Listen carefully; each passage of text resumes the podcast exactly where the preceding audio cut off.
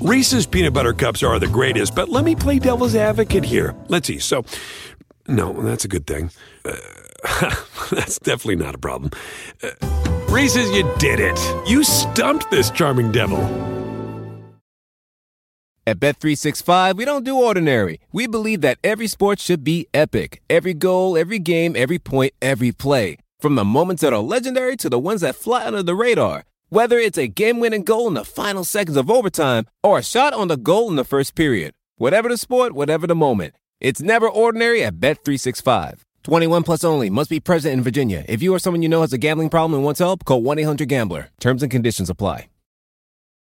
All right, got a little night before Christmas type of feel today. Only a couple of small trades, so we can catch up on news and, you talked some about Wednesday night's games. But let's first get into the two trades that did occur. We've kind of seen this pattern in a few years recently where Tuesday actually gets some big moves. You get some other big moves in the days before the deadline. Then Wednesday, all the moves that are going to happen Thursday, the teams are still trying to haggle those out. So, what we got here, Danny? We'll start with the more consequential one, and it's a three team trade. San Antonio involved in their second in season trade in the same season. That hasn't happened in a long time. But the principal team here for me is the Utah Jazz. The Jazz sending out Joe Ingles, sending out Elijah Hughes, and two second round picks, one to each of the other teams involved, receiving Nickeil Alexander Walker and Juancho Hernangomez. The San Antonio Spurs are sending out Hernangomez, bringing back Satoransky, and getting that Utah 2027 second for their troubles. Then the Blazers sending out Alexander Walker and Satoransky, who they acquired in the CJ McCollum deal, and then receiving Joe Ingles, who was of course hurt, Elijah Hughes, and Memphis's 2022 second. For me, the reason why the Jazz is the place to start is A, they traded the largest player of consequence, but also what they did in this deal. So they Joe Ingles was the most logical, though far from their only vessel to upgrade talent wise. And so the idea of Ingles plus maybe some matching salary and plus like a first or something to get a, a real difference maker. And instead, Ingles' salary, they used it to bring in Hernangomez and Nickeil Alexander Walker, which is a pragmatic move because it saves them some tax and, you know, there's some potential upside there, but also not the big swing that would have been more exciting. So I didn't want to interrupt you for once, but uh, I actually held back. But I do actually I'm not sure that this is the most consequential deal of the day. We'll we'll get to why that is when we talk about the Heat Thunder trade. But sure, sure, sure. I, I think the biggest takeaway of this is Utah will not be making a major. This right. That, and that's why was, I think it's yeah. more consequential than the other. One. Yeah, and whether that's because the price for those guys was too high, you know, a Jerami Grant type or a Harrison Barnes. Also, pretty much any one of those moves would have required Utah to take on more money rather than as they do here shed it, but it seems like for whatever reason, they came to the conclusion that Joe Ingles plus whatever assets they could throw in 2026, 2028, maybe they would have had to amend the protection on 2026 or, or 2024 to make that 2026 pick look juicier, like it was uh, in the mock trade deadline to try to go after someone like Jerami Grant. Harrison Barnes no longer available, it seems like, for the Kings. Maybe that w- could have been a target of theirs, but we end up with their uh, maybe they'll get someone on the buyout market, but they're not going to get a premium player who's really going to improve their defense this year. And the financial implications, you mentioned that before this, the Jazz were $14.7 million over the tax, which resulted in a $27.9 million tax payment. By shedding $4.3 million in salary, they are now just $10.4 million over the tax and a $17.2 million payment. So they save saved themselves about 10 million in tax payments and probably about 1.5 million or so in salary given where how far through the year we are. So that's not insignificant savings uh, for an organization like this. And a lot of people are okay what is the point of this for the jazz? I mean that memphis 2022 second is going to be in the after 50 that's not really worth very much. It's really around 45 it starts to get pretty dicey just if you look at the history. And then Nickeil Alexander Walker is someone who would I give up two seconds for him, one of which I knew was pretty worthless? Yeah, okay. I think I think I feel all right about that. Now you and I, of course, are much higher on Alexander Walker, at least We- were. That I- is I- that is more about what Alexander Walker could be than the player he has been this year. To be abundantly clear, No, and, and even then, I think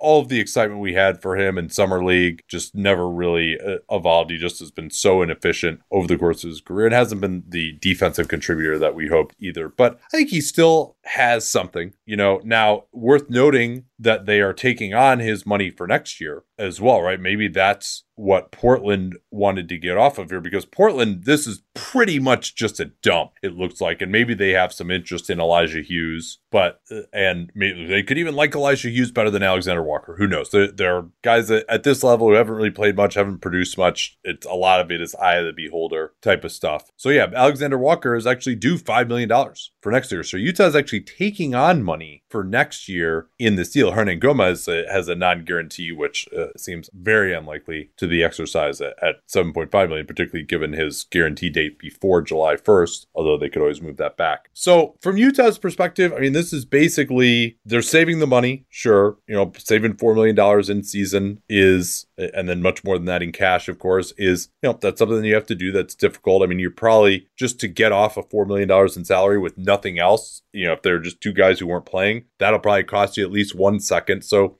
think of it as they're giving up a second to get Alexander Walker. I mean, that's just based on their evaluation of Nickeil Alexander Walker and also whether he's worth five million next year. And also, given their tax situation, is there an opportunity cost of are they maybe not going to use the full taxpayer mid level next year as well because they have Alexander Walker? They could always stretch him if they needed to or move him. Who knows? But I think that's fine. I, I think this is totally fine for Utah. It's just a disappointment that they're not going to be able to do more. But assuming that that was correct, that they just weren't willing to pay the price or couldn't pay the price for anyone who would have really made a difference for them in their playoff rotation this year, I got no problems with this deal. I find the bet for the Jazz on Alexander Walker fascinating because a player who has phys- significant physical talent but hasn't really delivered on it. Those are the types of players that I like to see organizations that can simplify things and have a strong structure go after. This is a to me a clear second draft opportunity for him. And a part of that story is that it now becomes pretty clear that New Orleans was not thinking highly of Alexander Walker either because we know the Blazers didn't want him. Like they they they got, they gave him up Right. for nothing. And so thus it wasn't like they were they were treating him as real positive value in the trade and you can kind of toss everything together. I can't remember exactly how the salary matching and all of that worked in that deal, but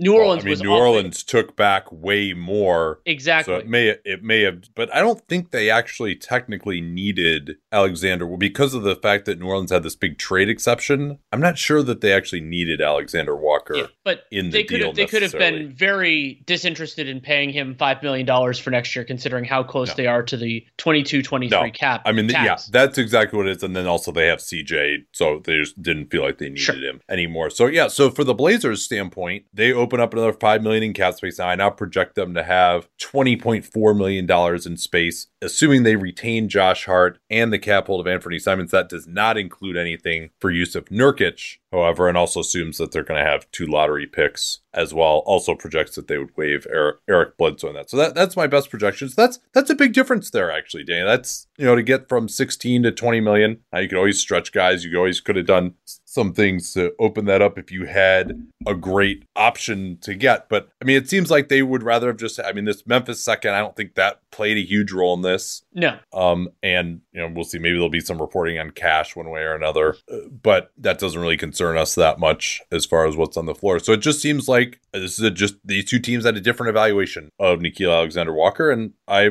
that's fine with me. You know, that's I, I think reasonable minds can disagree on Nickeil Alexander Walker. You can't disagree on what he's been so far, which is bad, but you can disagree on his ability to improve. From San Antonio's part, they took on an extra three million in full season salary, significantly less than that over the course of the remaining part of the season, in exchange for a pretty distant future second, which isn't that good. I, I, my instinct is that Sam Presti would have charged more for th- for three million, even though hilariously OKC has much more of a need because of the the salary for Like need is a strong word, but like to capacity, I guess would be a better way to put it. Yeah. But I mean, that's going to be that's one of the most fascinating subplots that there is for tomorrow of just what ends up happening with that space uh, that they have. I mean, 20 million to get to the salary floor and you know, 34 million, I guess, in cap space still. So yeah. that's who ends up, who the highest bidder is for that and what price they're able to extend, you know, because it's going to be all about external leverage, right? On driving up the price there because opposing teams know that they don't really,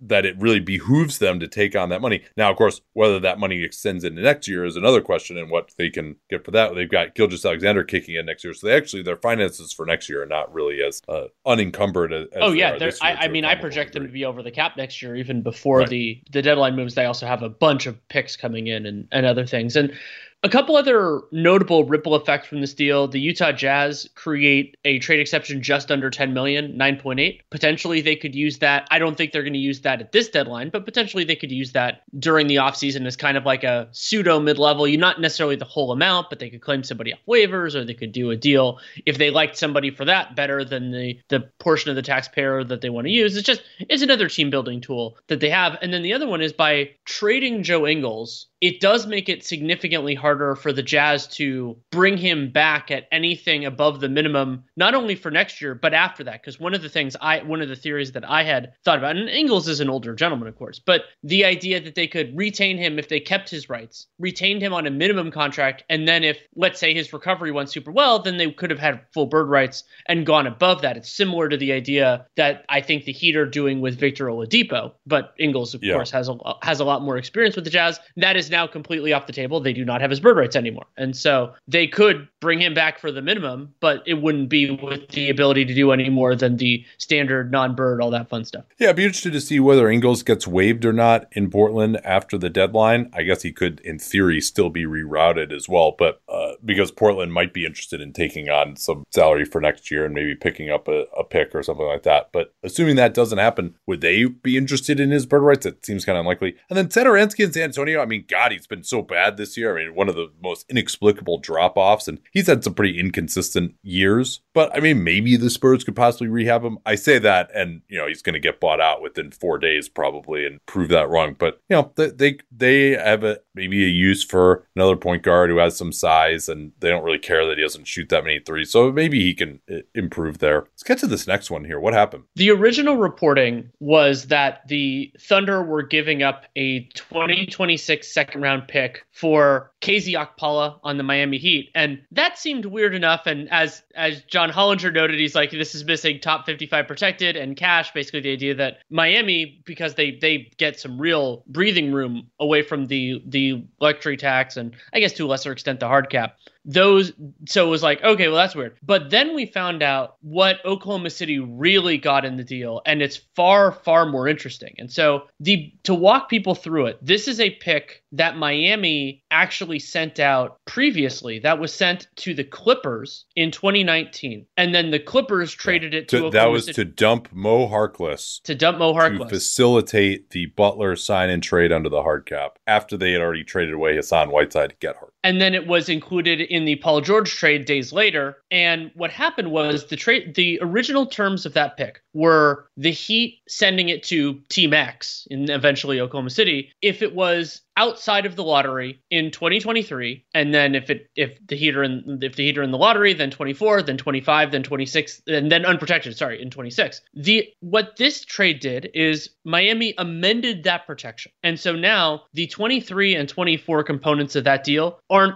don't exist anymore. And then instead what it is is it is a lottery protected pick for 2025 and an unprotected pick in 2026 there are benefits to each side in this transaction which is a part of why it's so fascinating. So for Miami, this opens things up regarding the Stepien rule because the Stepien rule is that you're not allowed to be without a first round pick in consecutive years. Now, since the pick cannot convey before 2025, the Heat could trade their 22 first, they could trade their 23 first, they just can't do both, at least not you know the timing on yeah. that. At, the draft, they could actually trade do both, both them, exactly, which, which, could be interesting. It could or, be or right after the draft, you know. They they don't have a ton of matching salary, but that could be a Duncan Robinson involved deal theoretically and all that. For Oklahoma City, what they've done is pushed the pick back inevitably, but also I would say improved the expected value. And I'll explain the theory behind it from as I see it. Miami is a very good team right now. They're they could very well finish with the best record in the Eastern Conference this year. It looks like they're going to be very strong next year. So before this transaction, the overwhelming possibility, probability, was that the pick Oklahoma City was going to get was let's call it between 22 and 30 in the 23 draft. Not bad, but not amazing. Now, much more variance in terms of what Miami is in 24 25. That's much later in Jimmy Butler's tenure. In his career, he'll still be under contract due to that extension. Maybe the Heat are in a different place. And they only need to miss the playoffs once for it to become an unprotected pick, which is significantly more likely than the Heat missing it three times when we already knew they were going to be good. So Sam Presti basically shifted it back and got some variance and I think that's a very good transaction for the Thunder. I'll echo all, all of that. And in addition, we can note too that the Thunder's picks are concentrated this year. They're going to have three this year. Presumably, that Miami pick would have gone. I think we all anticipate them being in the playoffs next year, as you noted. So next year, they would have had three. Now they're probably going to have two. They've got their first, their own first next year that also has swap rights with the Clippers. They've got the Washington first that's lotto protected and then gradually declines in protection from the Westbrook deal. I'm going to say the Washington Wizards are not trending towards making the playoffs the next year. And then they also have a 2023 Denver first that's lotto protected. That one you would think is going to go. I see Denver being in the playoffs next year. So now you take,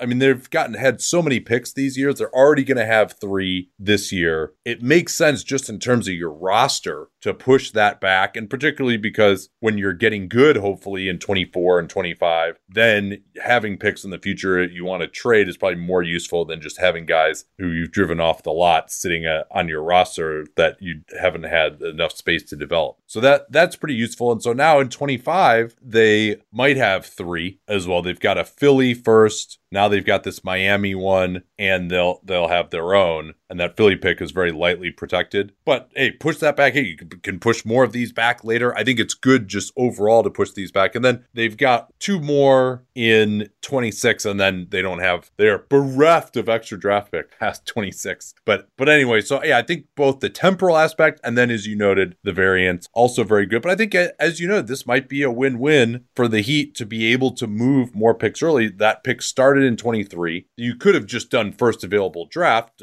but the first you could have traded would have been 25, and teams might have balked at the, the idea that they weren't sure they'd be getting it in 25. So then you might have not actually been able to trade a pick until 2027 free and clear for sure. So yeah, I think that this could well benefit the Heat, allowing them to put together two first round picks, allowing them to make a move at this deadline for a team that wants a pick now. I don't see what that would be, but they could do it. But really, I think this more opens things up uh, around the draft and also next year's trade deadline as well. So I, I think this is kind of a win win. And then getting off of Okpala for the Heat, that saves them some room now below the tax. They have 2.1 million in room below the tax. Likely, they are at 13 players. A 14th will likely be taken by Caleb Martin, who you forget is on a two way because he's been playing the entire year. He's been starting part of the year and he's been awesome for them. But uh, they'll probably elevate him. Maybe they even will have some interest in elevating Kyle Guy. They could maybe do that more the Duncan Robinson, Kendrick Nunn style, like right at the end of the year once they would be out of the woods in terms of the tax and the the Heat actually even I think have a little bit of their mid level left if they wanted to pay Martin a little bit more, or of course you know they could go to a 15th roster spot as well at the end of the year. So this gives them breathing room below the tax. They're still hard capped as well, obviously, but there's no reason to go into the tax when you are this close to getting out of it. And the Thunder, you know, whatever they can take on Okpala. He'll be a great guy to help them tank potentially if they want to play him. Um, the one problem they may have is that if they want to make more moves. At least he wasn't aggregated and they took him into cap space anyway, so they can they could aggregate him together later if they wanted to. That's that's no problem. They might want a roster spot, but you can always they're probably gonna be taking on so much money in whatever trade it is if they want to send Okpala back. I mean, that's the other thing too. Maybe if they were gonna send someone back, which they would have had to, it can be Okpala now when they didn't want gonna have to send back any of the other guys that they had. So, uh, yeah, I think this is really a, a win-win, and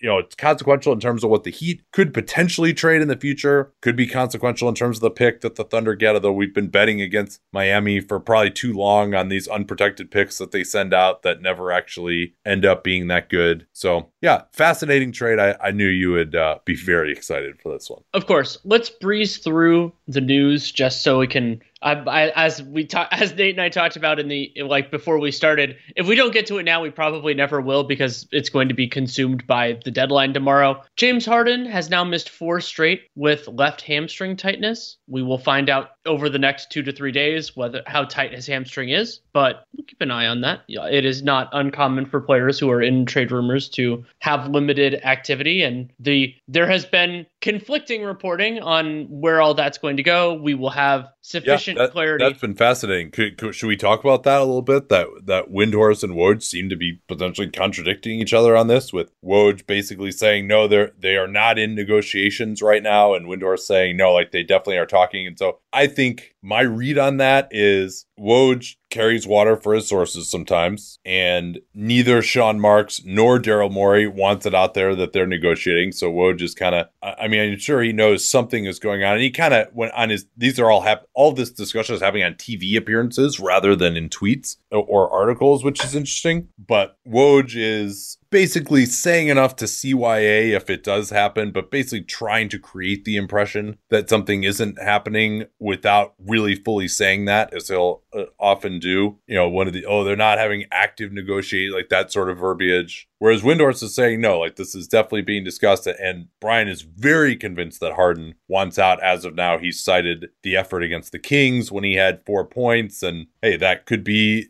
due to the hamstring. There was a video that circulated of Harden's, Harden's desultory defensive effort against the Kings, which, I mean, quite honestly, I couldn't really differentiate that much from what you see from him on a normal game to game basis. I didn't watch that game offensively. Maybe that could have proved it more. That's typically but I do think, tell for Harden. But yeah, yeah, I, I do think Windy is not going to be. He's a pretty conservative reporter as well. Um, that, will be interesting. Know, a lot of times uh, Woj is he, he, likes to run a tight ship over there at ESPN. So it'll be interesting to see what, what ends up happening here because this has it has not escaped notice uh, of a lot of people. But that's uh, that's going into the sports media realm where we probably don't really need to tread too much at the moment. Uh, but I certainly applaud Brian Windhorst for reporting what he believes to be accurate. So yeah, we'll see. I mean, I, I think like Brian is saying, he thinks it's more likely than not at this point that this deal gets done, and I don't really know what to think. I, I think the idea that you know it's not that complicated of a trade. I think it's just going to be a question of what's Philly going to be willing to give up here. What is the line that Philly is going to say? Like I, Tyrese Maxey is over that line. They're not going to give up Maxey, but whether it's Thybulle, whether it's other firsts, who is the veteran that goes back to match the salaries because they have to throw in somebody on their roster. But I think Thybulle on his own would get him there to match the salaries. Is that right? Let me double check that. Yeah, that gets it there. I was 99% sure, but I just, I would have been mortified if, if I had been mm-hmm. wrong there. So yeah, the question is how much more is Philly going to be willing to throw in? Like, I think they should throw in a little bit more. Yes, there's all this stuff of like, oh, you know, they're they're going to lose him in the anyway, and does he really want to be there and all that? But hey, guess what? Ben Simmons doesn't want to be there either. Yes, he's under contract for longer. Yes, you have less pressure to do something, but James Harden's just a better player than Ben Simmons, and so I think something along the lines of another couple of assets, whether it's Thybulle, whether it's a first, something along those lines. I think that would be a fair trade, and I think that that should probably happen because uh, and people okay, yeah, getting Ben Simmons like the Nets be in better shape. Uh last last time I checked, Kyrie Irving still can't play in half the games, so I don't I don't think the Nets are winning a championship this year. Now at least this sets them up to be more relevant next year, assuming either Irving resigns. Oh, by the way, remember he could be a free agent, or that the vaccine mandate is lifted, or he actually came to his senses and got a vaccine. What, what if he did that, Danny? Uh, so in any event, I, I don't know whether it's going to happen, but I think that's about as fair as I could make it. Do you feel similarly? Do you feel like Philly should give up more or less?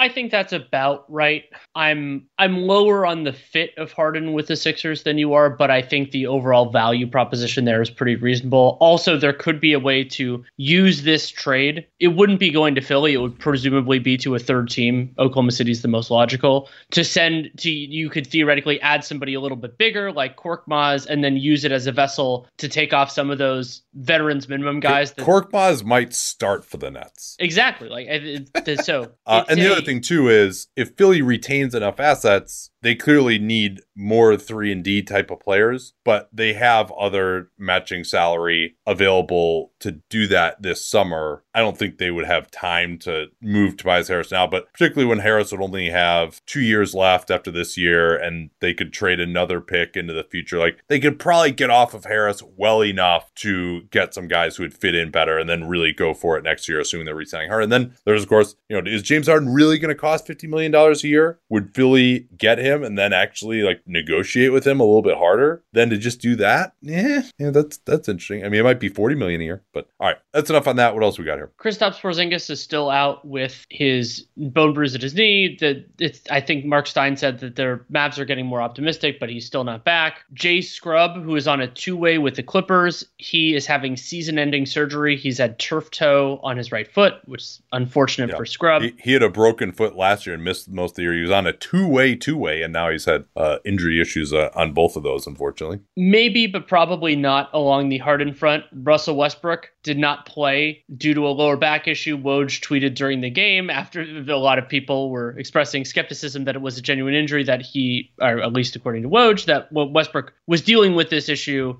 during the Lakers' previous loss but and played through it and then he did not. And the Lakers lost to the half Blazers in Portland 107-105 Melo is still out with this right hamstring strain. And Kendrick Nunn now the new timeline on him is that it's he won't be back until at least March. Yikes yeah, if he in fact is on the team, which I, the Lakers surely hope that he is not. But there's more. At the Lakers, this has been two just awful losses, and it's starting to feel somewhat similar to 2018 now with the Cavs, where LeBron kind of went into a funk for a whole month, but he come back from this knee issue. He and AD got completely embarrassed by Giannis Antetokounmpo last night, who had 44 points on 17 to 20 from the field. And now it wasn't all their faults, and like you know they were running pin downs for Grayson Allen and uh, whoever the guard was couldn't figure out how to deal with that, and so they had to step up and got Giannis a bunch of alley oops. That was part of it, but Giannis was also beating both of them one on one pretty badly. They got destroyed at home by the Bucks, and then obviously this loss again on the second end of a back to back without Westbrook. Westbrook wasn't in the game at the end. This is now the third time he's been benched. They made a comeback to get it back to like 10 without him, but uh, it was futile in the end. And LeBron got asked of like, you know, are you capable of playing with the Bucks? and he basically after the end of like a 10 minute interview session he's like no is that what you wanted me to say no we're not capable of playing with them and i think someone kind of bailed him out of that by then asking you mean right now right? And he was like yes yes of course i mean right now. Right.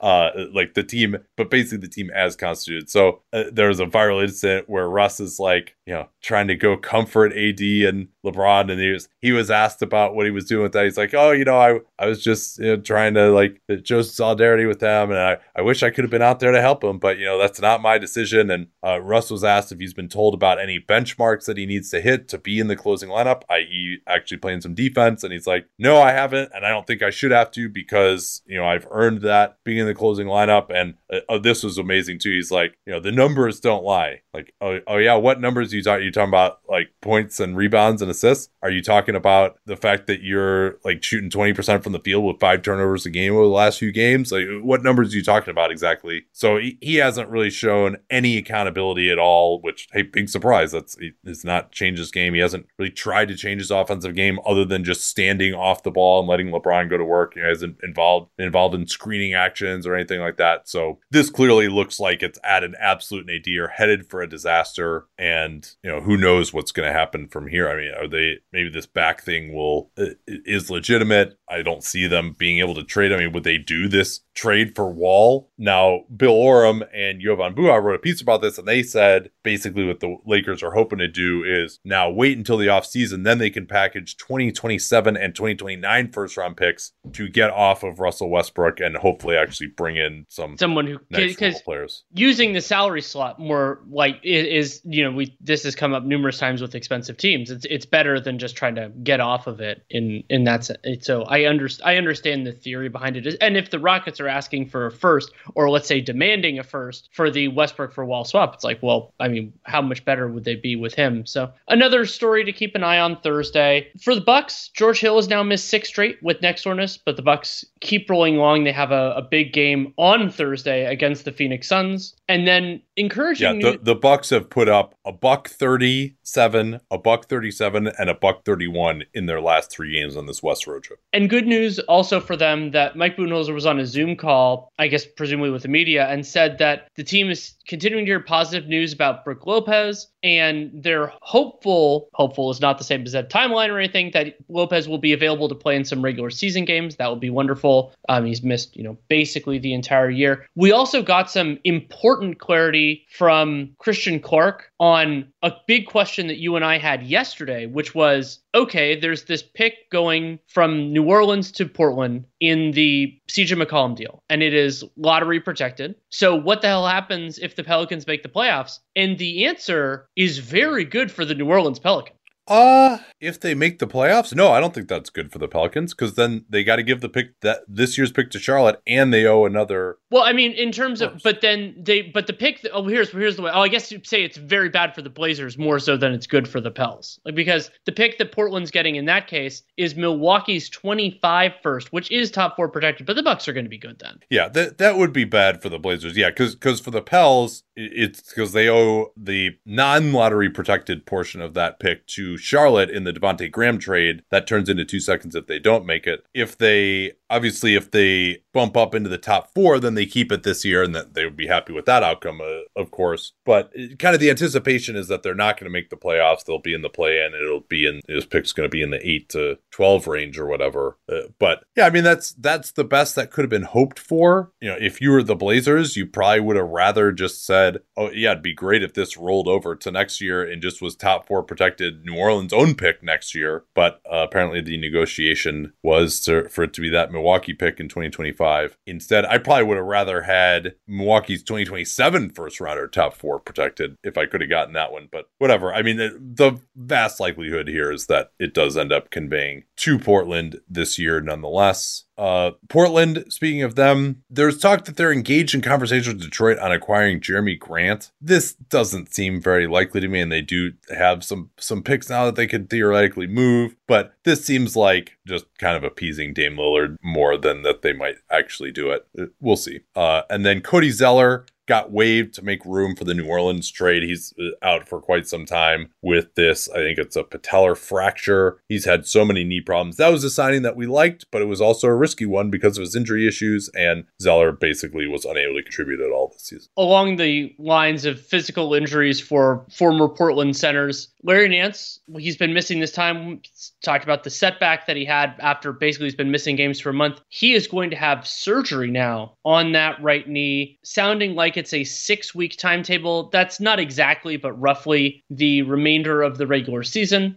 Port, or New Orleans hoping that you know that Nance could come back and I mean potentially even be a part of the plan and all that. But you know this is presumably acquiring Larry Nance is it was either a cost you know and an, a cost of doing the deal or more accurately I think Portland was trying to get off of it and New Orleans was interested in Nance for next year when he presumably and hopefully will be available. Yeah, and this seems yeah that really is kind of more of a next year focused trade, which trading for a 30 year old in that instance, not great. I mean, CJ is going to help them, obviously. Uh, Eric Pincus noted that they didn't even require physicals to finish the trade. I guess they probably had a pretty decent idea. They would have obviously seen medical reports, known that Nance probably needed to have surgery. That is the knee that he tore his ACL in in college, his right knee, and he's had a, a lot of knee issues over the years. But New Orleans also probably wanted to get CJ in as fast as possible so that they can uh, make sure that they give up the 12th pick instead of the ninth pick. In Orlando, this was interesting in New York. Oh yeah, let's go there first. Yeah, where New York is down by, uh, by a ton. Was that in Denver or in Utah? I can't remember last night. I was in Denver. So they're getting killed by the Nuggets oh um the Nuggets are just like totally on a run with Nikola Jokic and some guys uh,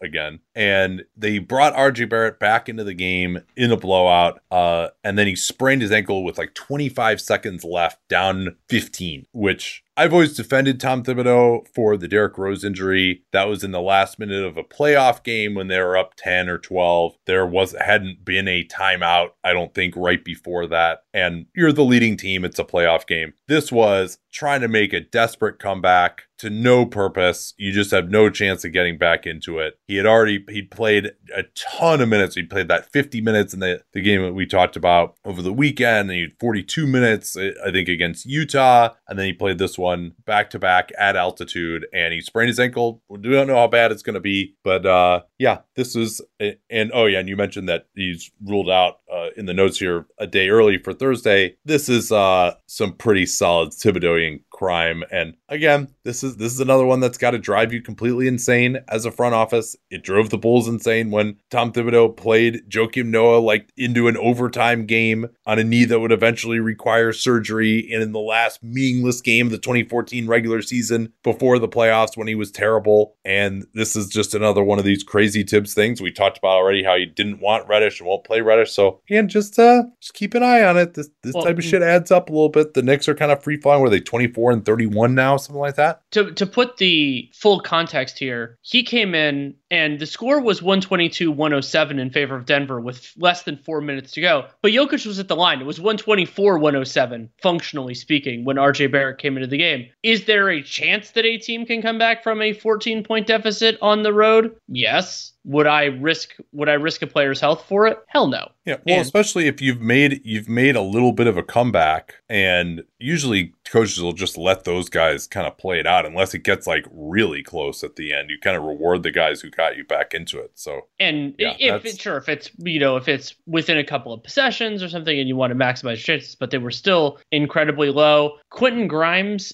who has been apparently really productive in the G League, i will take a look at those stats at some point soon. He's questionable. Well, well, for, you're, well you're thinking of McBride. Grimes oh, obviously has been in the rotation. Yeah, yeah, maybe I'm thinking of McBride. Yeah, I'm thinking Deuce. Um, yeah. but Grimes is dealing with lefty soreness. He's questionable for their game Thursday against the Warriors. And in case the Knicks were feeling like too many cooks was an insufficient number of cooks, Gersson Rosas now in the now in the picture. Yeah, Marc Stein reported that he would be hired. He was he was seen with Knicks' brass the last couple of days. Couple other small things. Suggs, Jalen Suggs in Orlando played just seven minutes in their win over the Blazers on Tuesday. He had a sore right Achilles tendon and departed. Campaign was supposed to be reevaluated February 7th. He's still out with his right wrist issue against the Sixers. Sacramento, who we'll talk about shortly, Terence Davis looks like he's going to be almost certainly out for the year. Three months is the timeline for a right wrist ECU tendon injury. Mo Harkless didn't play against the Wolves with a right ankle sprain. Uh, he'd been playing pretty well before that. And then Marvin Bagley has missed six straight uh, with his own left ankle sprain as well. So, Danny and I did record yesterday our reaction to the news that Bradley Beal is going to miss the rest of the season due to left wrist surgery. We had some technical issues with the Twitter spaces recording that as a podcast, but I can give you our thoughts on that here now. So let's begin, though, Danny, with our reaction to the fact that Bradley Beal is going to have season ending wrist surgery in the near future here. Obviously, disappointing to have one of the league's better players unavailable, but also this throws so many things into a version of Flex for the Washington Wizards the the parallels between Beal and Lillard just keep on continuing. And so the decision by Beal, it might not have been something that could have been done any other way to have season ending as as it has been described, season ending wrist surgery, is that theoretically, like I've talked before about Beal being able to choose his destination ahead of time, you know, that having bird rights on him could be beneficial. And theoretically, there could still be teams that would like his bird rights. You know, do a trade with the Wizards now should Beal indicate that he doesn't want to be there. But instead, to me, this makes it significantly more likely that we head into June with Beal having the ability to hit unrestricted free agency. Yeah, it seems like that's uh, the next time we're going to hear from Bradley Beal. It seemed like he tried to rehab this for the last 10 days or so, didn't really get it to a point that he wanted. He had another consultation today, and the decision was made to have the surgery based on the fact that he just didn't feel like he was going to be able to play the way he wanted to. Honestly, I think that this is probably a good thing for the Wizards because now because it pushes them in the direction they should have been going in the first place. Uh, well, I don't know if the, about that. I mean, I think they they were a team that had some reasonable designs on making the play in or maybe the playoffs at the start of the year that has waned after that ten and three start. Oh, but, sorry, as clarification, the first place meaning right now, not meaning oh, at the beginning yeah. of the season. Like that, okay, that, yeah, yeah. So so I guess that's true because it, it doesn't look like even if Beal were to come back that they would have really been able to get up to the 10th seed. Certainly not into the one of the top two play-in seeds which would have given them a decent chance of, of making the playoffs. And as we've noted there is some value in being the ones to kind of pack it in first. I don't know that the Wiz will totally do that. Also worth noting that they also have kind of a, bunch of good players right now and it, guys like Kuzma, KCP, Harrell. I mean, maybe the most immediate consequences that would make more sense to move some of those players uh, for potential help. Although I'm not sure if any of those guys, maybe Kuzma, would get you a, a first round pick at this point in time. Kuzma has shown some things this year though, so maybe they want to just hold on to him. He's got another year left on his contract. But so the Wiz, you know, hopefully, will get a, a relatively high draft pick. Maybe get a chance to get up higher than they've been drafting recently with getting those two number nine picks, Avdija and Hachimura, and then of course Kispert last year at 15. So I think that he uh, Beal now maybe there's a thought of like, oh hey, like we got to look better for Beal without him because then he'll uh, want to stay here more if we prove we can do something without him. That a I don't think it's possible. They've been just getting their ass kicked lately anyway, and B I think would be kind of foolish. I don't know that Bradley Beal is going to make his decision to stay or not based on how the team plays without him the rest of this year. But this, of course, uh, as you alluded to, leads to now much drama on his unrestricted free agency because presumably no team is going to want to trade for him now, given that he can't contribute to a potential playoff run. Right. So the typical reason that you see players, you know, get moved now instead of in the offseason is that the trade partner gets not only that next season, but they also get the playoffs for the year before. And season ending can mean a couple of different things, and we don't know exactly what the context is here. I haven't seen anyone, you know, with the kind of the injury background say it's a, you know, it's a nine week recovery or it's a 16 or whatever. But yeah, theoretically, all, like, yeah, there's also his left wrist too. So that's Yes. maybe So, he like, could have come back a little earlier, but who, yeah, it doesn't seem Exactly. It's- But so, it- like- everyone's saying season ending. everyone's saying season ending and so you know a team like philadelphia let's say like the idea that well we're not getting anything with ben simmons' salary slot so we could try to trade him for bradley beal. And now you're not really getting anything from bradley beal's salary slot during this period either. There are other teams with other motivations to be sure but that is it is a reminder there. And the wiz you brought up the idea of like you know being pulling back early. And it's a little bit different for the wizards at 24 and 29 as it is for the blazers. We talked about this on the the rapid pod that we did on the cj on the cj trade but Yeah, the, still the hour and a half long rapid pod. Yes, rapid in terms of our reaction, not rapid in terms of our discourse. But the uh, but there still are teams, you know, the Pelicans and Kings most notably, in that twenty something wins at this moment that are really trying, and so getting better lottery odds, whether you jump up like the Raptors did or you don't, that can that can still help for the Wiz. And I wonder how this informs also Tommy Sheppard for it changes the lens almost entirely to me to how do you see this player for next season for 22-23 so you brought up kuzma. Like i think they expect kuzma to be a part of that situation. Do if bradley beal comes back do they want spencer dinwiddie? Because now if you trade spencer dinwiddie which you could do in the offseason of course but if you trade him now then maybe you're setting the table you could change the things with your pick. So i think you're looking at those two windows. That's different for somebody like montrezl harrell who if you wait to the second window he's an unrestricted free agent. He's probably gone. But i think you're evaluating dinwiddie and kuzma and theoretically Hachimura and Avdija and some of those guys, though I don't think they're trading those the younger guys. You're looking at it not as much about what are they doing right now as much as how do they fit in next year. And that could be a useful framing for them. Yeah, and they'll get a chance now to see more from Avdija. Maybe we'll finally get to see some of him with the ball. We'll get to see Rui uh, trying to score more as well. You know, maybe we'll see KCP or Kuzma or Harrell take an early seed if they don't get moved necessarily. This is also actually interesting. Beal was not having a good season. He'd come on a little bit lately, but that pushed his three point percentage just over 30%. His free throw drawing was way down as well. But I think there was some risk actually for both him and the Wizards, frankly, the Wizards for his trade value or Beal for his eventual contract, that if he'd played the rest of the season at the level that he played so far, that he maybe his value would have gone down either in trade or in terms of someone wanting to give that five year max contract or four year, whatever the case might have been. So this, I think, we haven't seen enough bad from Beal this year that this what he's done so far this season is going to really negatively affect his value. I think maybe an entire season at level might have, but I think it's easier to kind of slough off his 30% from three is just an aberration and treat him as the player that people viewed him to be coming into this season now. It's an interesting idea. Hmm. But regardless, I guess we're going to get now almost certainly you would think to the offseason and Beal can opt in and extend. He can get a full five year deal as well. He could just sign elsewhere as an unrestricted free agent or in a sign and trade, or he could go the old opt in and trade route, which would require ample tampering, but so what?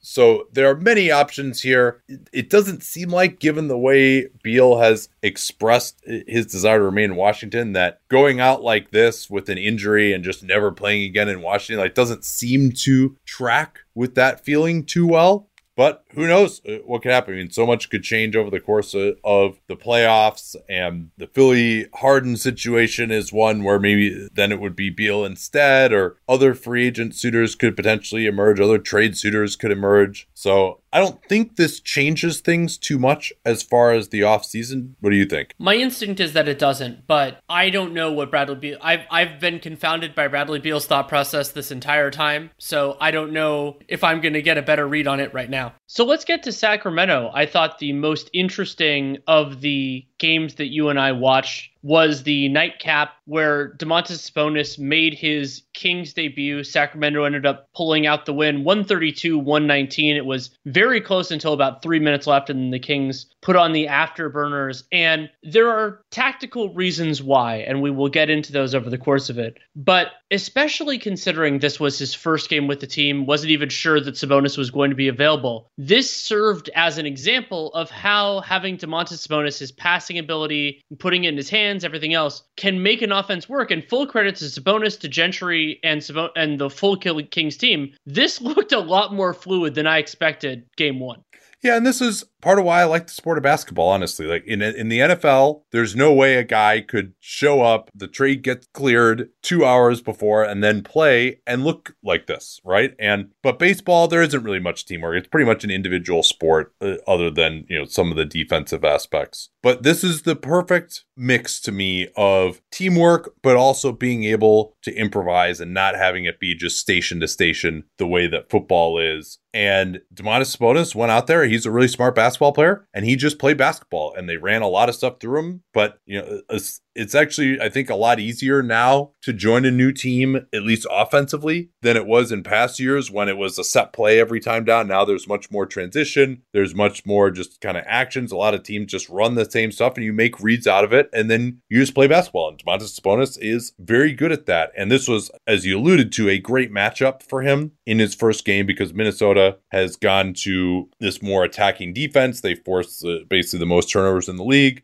Karl-Anthony Towns is out on the floor in pick and roll, and Domantas Sabonis does a great job of slipping out early, knowing when to time that. The guards did a nice job of finding him with pretty sweet bounce passes. Fox was pretty good on that. And then Sabonis in a four on three was extremely effective. He had a lot of plays that looked really good, setting up threes on the weak side. He had this one beautiful no look where he looked off the guy who was trying to guard two on the weak side and faked him out of his shorts into the corner and set up Barnes for a three. And there are just a ton of plays like that. He was able to go down the lane uh, and attack and also was able to hit the offensive glass with the defense running around. Just uh, really, this is uh, Domantas Sabonis uh, at his best uh, on the offensive end in this game. Sacramento took 41 shots in the restricted area. They were 30 of 41 overall. They also, and sometimes you go, oh, well, maybe they took a bunch of, but they didn't get to the free throw line. Nope, 27 free throws, though some of those were on technical fouls. I'm sure we'll get there at least in some form on this game. And it was also finding players. You know, there was the, the Kings offense, the ball was moving better, but also the off ball movement was better. Players were cutting in, and it's, you know, it, it's, it creates different real estate for teams to use. And I was impressed with how that worked for Sacramento. And also, the offense could have looked even better had I, I it was at one point the newcomers, other than Sabonis, just couldn't make a shot to save their lives. Justin Holiday started. He was 0 for 6 from three, 2 of 11 overall. And Lamb ended up 4 yeah, 11. he had four turnovers too, and he actually had a ton of miscommunication. Yes. I'm sorry, he had five turnovers, and he had a ton of miscommunications where he either threw it away or guys were trying to find him on the move, and, and he just wasn't where they expected him to be. Like he looked like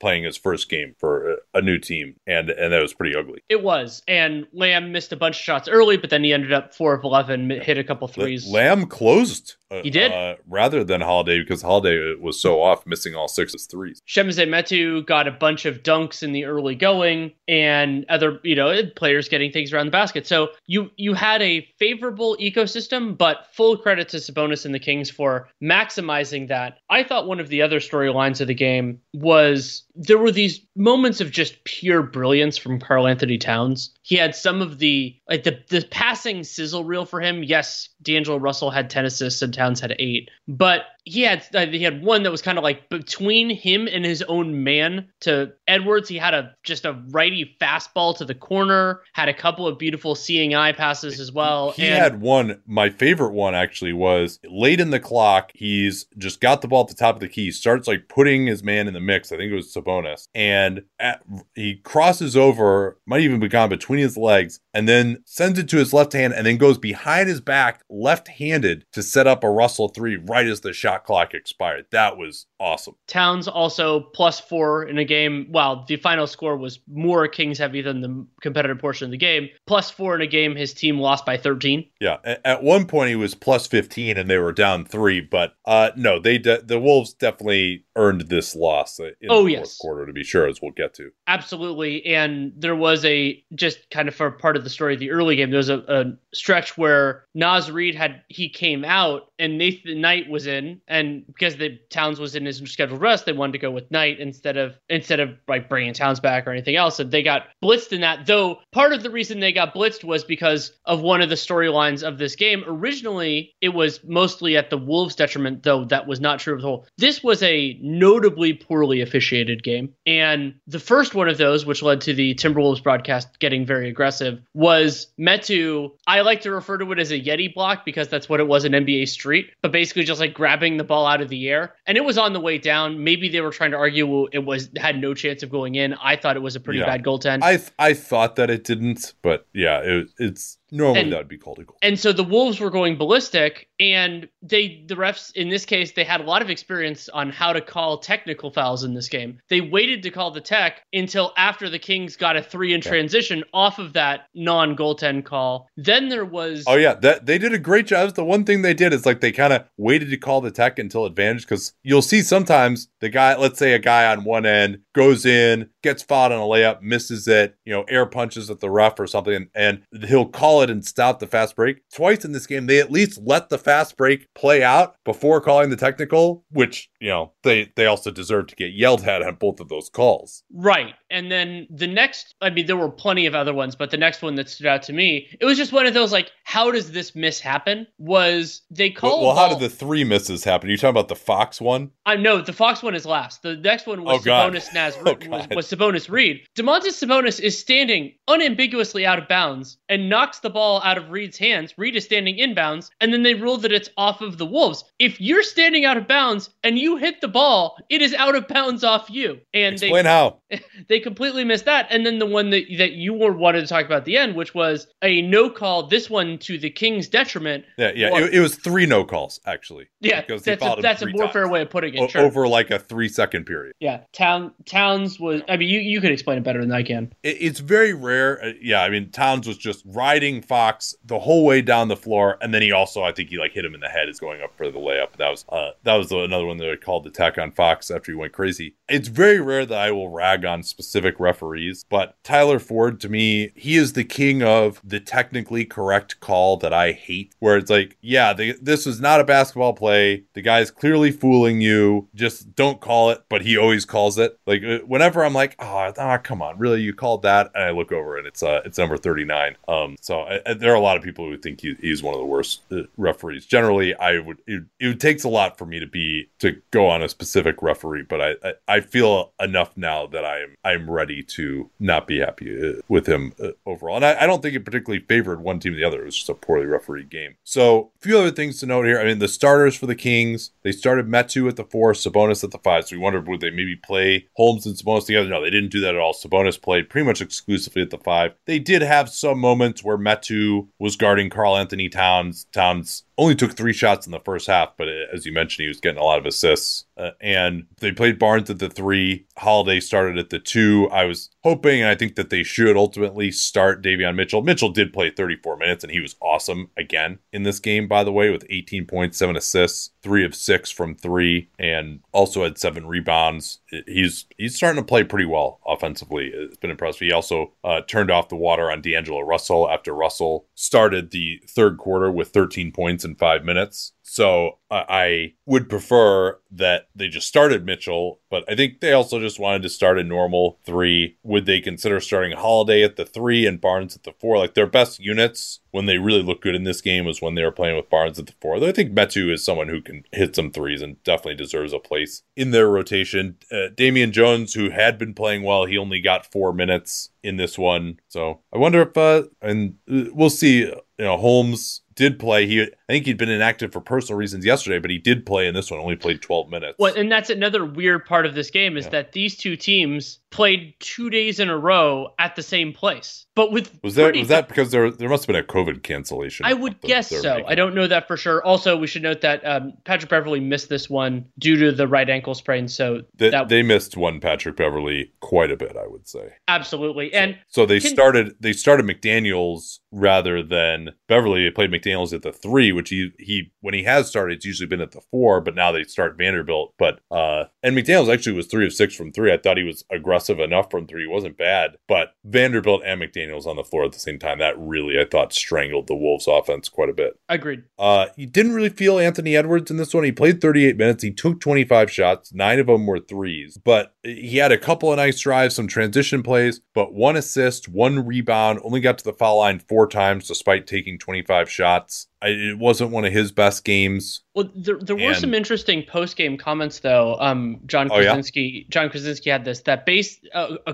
Edwards was saying he's he feeling like himself again, and he was saying that tonight was the first time he's felt good in a month and a half. So we don't know the specifics of it, but I mean, if he's been dealing with something for that long, that affects the way we think about what he's done. Yeah, I don't think he's been playing particularly poorly. Like they've they've been good. Um, yeah. So Jared Vanderbilt plays some defense. He also is useful because he provides some secondary rim protection when Towns is further out on the floor. Not against what the Kings were doing this time. And then in fact, they actually changed up their pick and roll coverage in the second half to have Towns in more of a drop. And you know, I thought Fox did a pretty good job of, of attacking that. But Vanderbilt, he does nothing offensively other than just stand in the dunker spot. Like that is it. And that just it makes it tough. And when you have you know, maybe Beverley is a little bit better a shooter than McDaniels, like they also they just missed having that good perimeter defense on Fox, who's looked rejuvenated these last two games uh, in the absence of Haliburton, at least on the offense, not not so much defensively. But uh, so I, I, thought that was interesting. Minnesota they got very little from their bench. They they got smacked at the start of the second quarter when the Kings had Fox and Mitchell out there. They came back with Sabonis relatively early. Finch had an all bench unit out there that got totally destroyed. Minnesota was actually up eight at the start of the or at the start of the second, and then Sacramento put up 42 on him in the second quarter, fueled by that nice run. And Finch then went back to Karl-Anthony Towns. He kept Russell on the floor at the start of the fourth, which worked a little bit better to keep the things from getting out of hands with out of hand with Towns off the floor. What else we got on this one? That's about all I had. Let me scour my notepad here. Harrison Barnes was 10 of 10 at the foul line a night after being 12 of 12. 30 points, 8 of 11 from the field, 4 of 5 from 3. I mean, one of the most efficient games of the season, basically. I mean, this is 30 points on 16 shooting possessions for Harrison Barnes and uh, also had three assists. He's just, again, this revelation. The only other guy I can remember who just all of a sudden started getting to the line later in his career was DeMarre Carroll, who actually I had on the pod during the bubble. And he talked about how he really tried to draw more fouls. That was back when you could draw more of these field contact and throw something up and get a foul fouls. But Barnes, I mean, he's getting legitimate contact, getting inside, pump faking. Just uh, we did a whole analysis of that, but again, it was quite palpable of just how good he is at getting to the foul line. You mentioned the Kings forty or uh, twenty four out of twenty seven. The Kings mostly had Domantas Sabonis in a drop coverage. I don't know how well that's going to work. Edwards got downhill on him a couple of times. It's not as concerning against D'Angelo Russell. Sabonis did struggle to contain Towns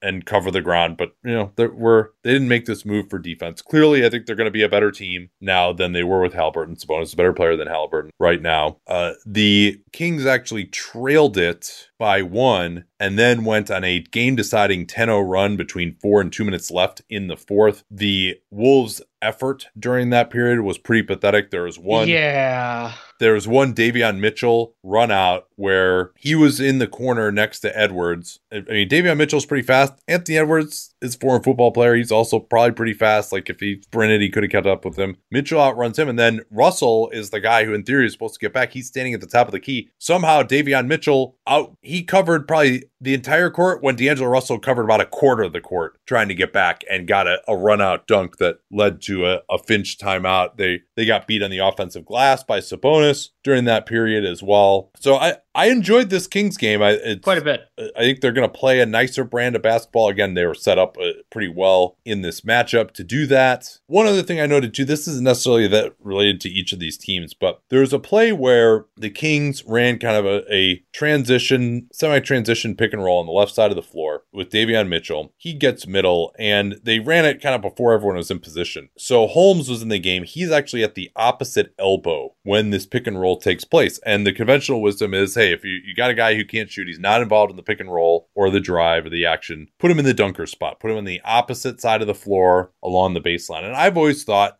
maybe teams should experiment with just having their big on the opposite elbow. And you might think, well, wait a minute, can't you just help off of him pretty easily with your big and clog up the lane? Well, I mean, if you, the lane is pretty big. Like if you stand pretty further away, the, the other guy is not going to be able to stand right in the middle of the, of the floor. You know, he, he still has to get out, touch, and cleanse. But the bigger thing is if you drive and someone's standing at the elbow, when the help comes, you just have a much better passing angle to that player. And you can drive all the way in and then you can kind of leave it back, which is what they did. Holmes got a huge dunk. Or if the help comes early, the guy can slip behind that help to get an alley oop. It's just hard to get the ball, especially if you have an elite rim protector back there. It's hard to get the ball to that guy in the dunker spot. And usually, once you do, and the guy tries to go up for the dunk, if it's not an alley oop, the defender, you know, a Gobert or a Draymond or whatever, can recover to contest that guy. But I think if you you're just in a much better situation to get that guy the ball, and then also if he's on the opposite elbow, he can be involved in other action as well. He could be screening right. away for other guys to curl into the lane or pop out to the three point line. If you're standing in the dunker spot, you really can't screen for anyone. You can't really do anything. So I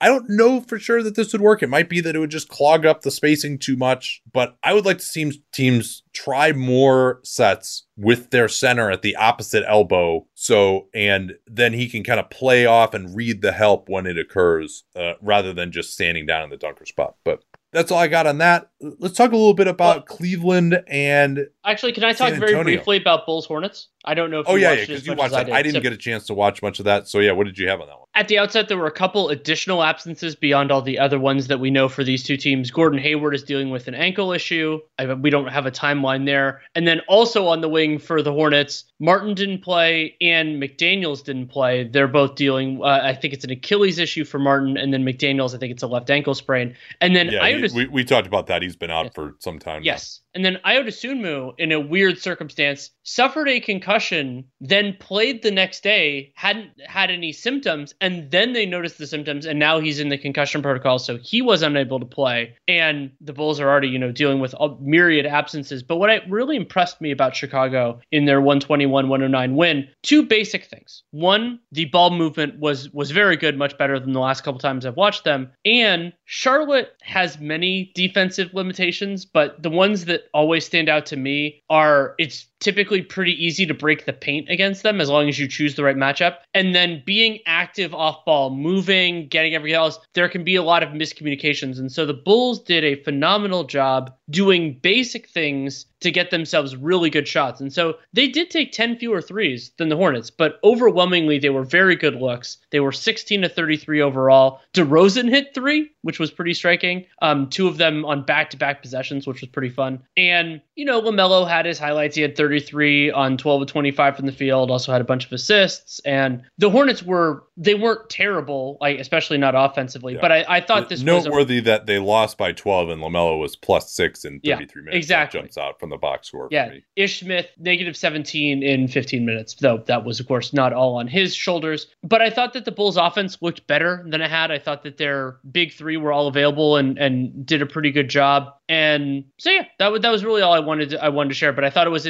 I was I wanted to see the big their their three guys play together, and I was excited to see because like the Hornets can give teams challenges kind of offensively and more more specifically defensively when the Hornets are on offense. And I thought the Bulls handled it pretty well. Yeah, but, you know Vucevic's line really stands out. 18 points, eight assists. I'm guessing he yeah. was assisting on a lot of those back doors. He was that yeah. you were talking about, and nine of 13, but didn't take a three. So he was I think was really was he just just mashing in the post and zero free throws either. So was, uh, how is he getting his points? I think he got a couple in like semi transition, and then it was taking it. I, am try, I don't remember specifically. I, I knew he played well, but I, I I think there were a couple where like he just Plumlee was too aggressive, and they just fed the ball to Vooch, and he got an easy dunk. Like those sorts of plays. Yeah, I mean, and DeRozan, DeRozan another ridiculous like oh, yeah. 36 points, 13 and 19. Did have five turnovers, which he really does, but yeah, I mean, this Bulls offense is pretty good. They've been winning with offense lately 124 offensive rating in this game. Let's get to Cleveland and San Antonio now, though. 105 92 Cleveland, who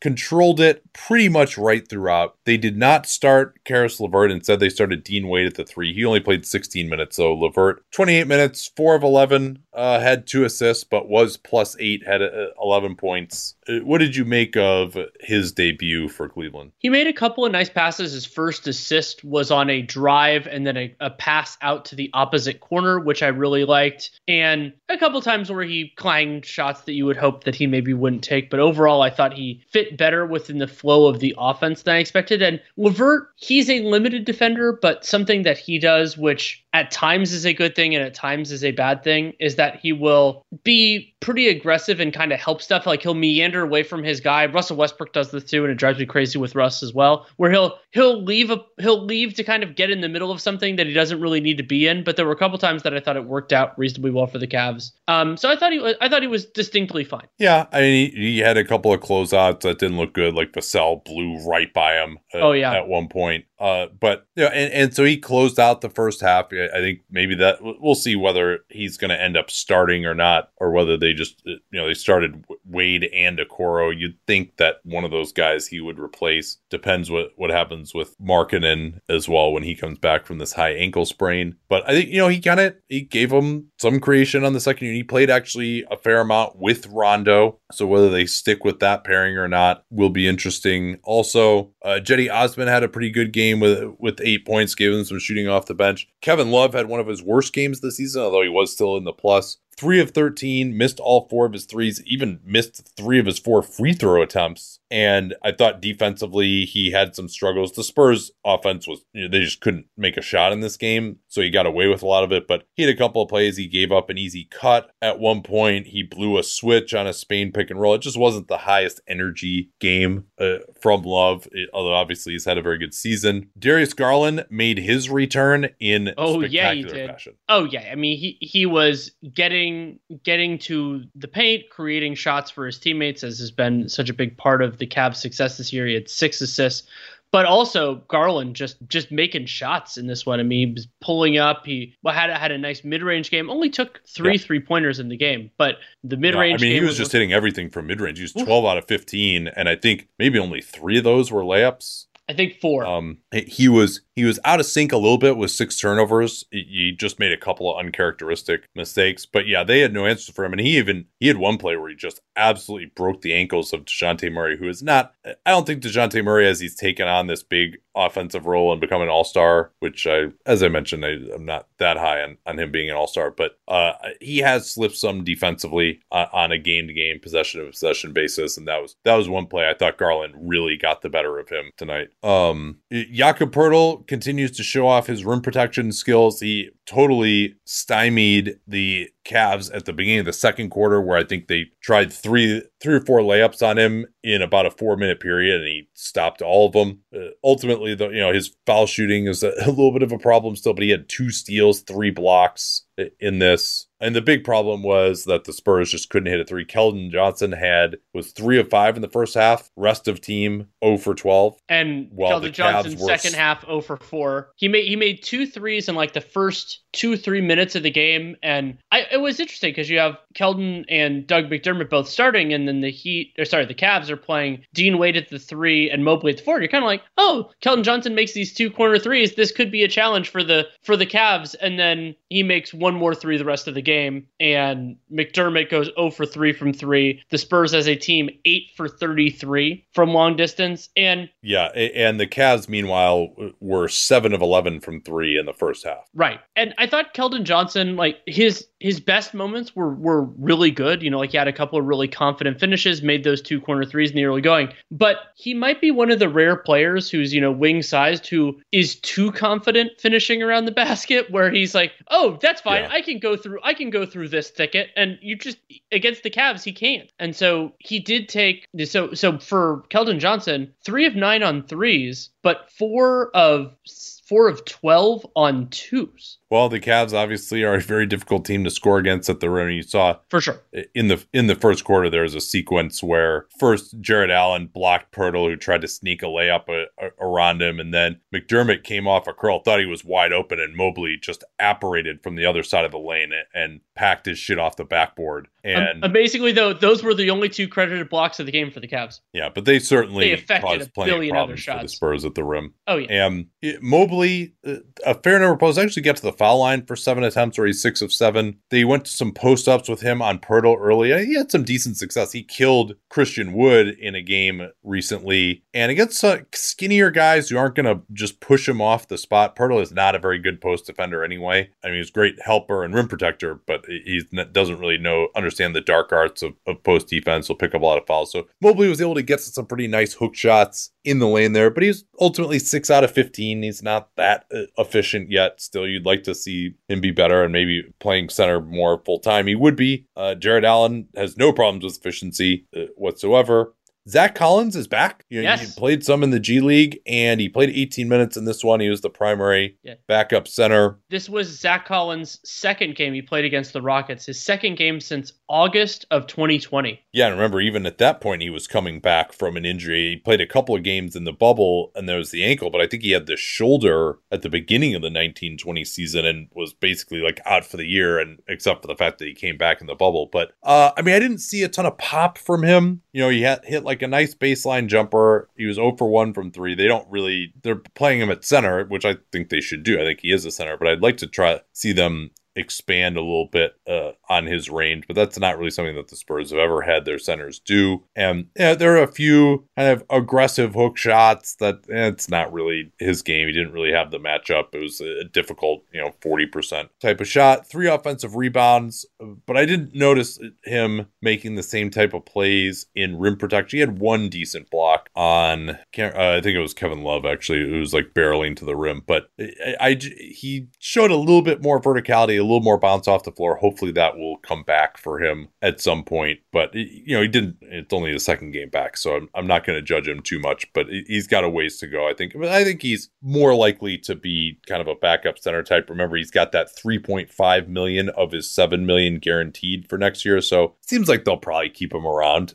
rather than waving him to save 3.5 million as long as he can stay healthy and hopefully can continue to build here a little bit. And there are a couple of other smaller notes. Serena Winters, uh, who has just recently joined the Cavs broadcast, uh, leaving Philly, she is actually you know right behind JB Bickerstaff's huddle in the first quarter and had a great report saying they were going to try and bring their pick and roll defense closer to the level of the ball on Dejounte Murray, and they actually that worked pretty well uh, as they held him to 18 points the next quarter. So that's just that's amazing sideline reporting right there. Like that's exactly what I want from a sideline reporter. So nice work by her. The Cavs crowd has been pretty good lately. It was a, another good one here, and then there was an uh, interesting anomaly where there was a timeout or a, a, stoppage, I should say, not a timeout for subs with 333 left in the second quarter. There were no stoppages. Everyone is completely exhausted until a foul occurred with one second left in the half, leading to the under three timeout with one second left in the half, and then one second of basketball, and then halftime.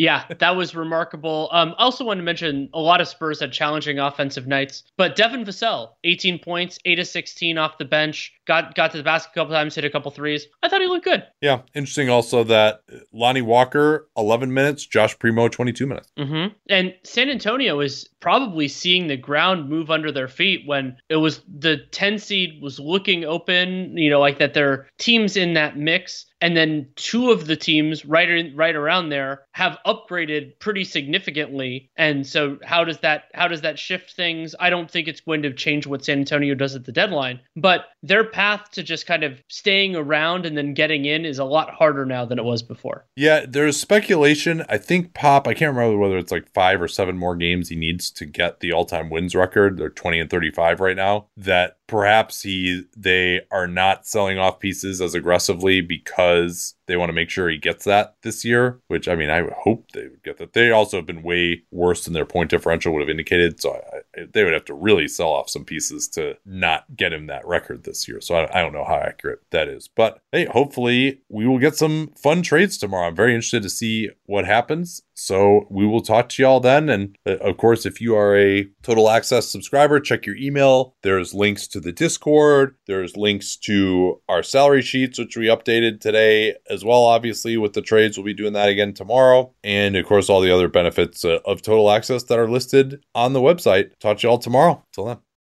Reese's peanut butter cups are the greatest, but let me play devil's advocate here. Let's see. So, no, that's a good thing. Uh, That's definitely not a problem. Uh, Reese's, you did it. You stumped this charming devil.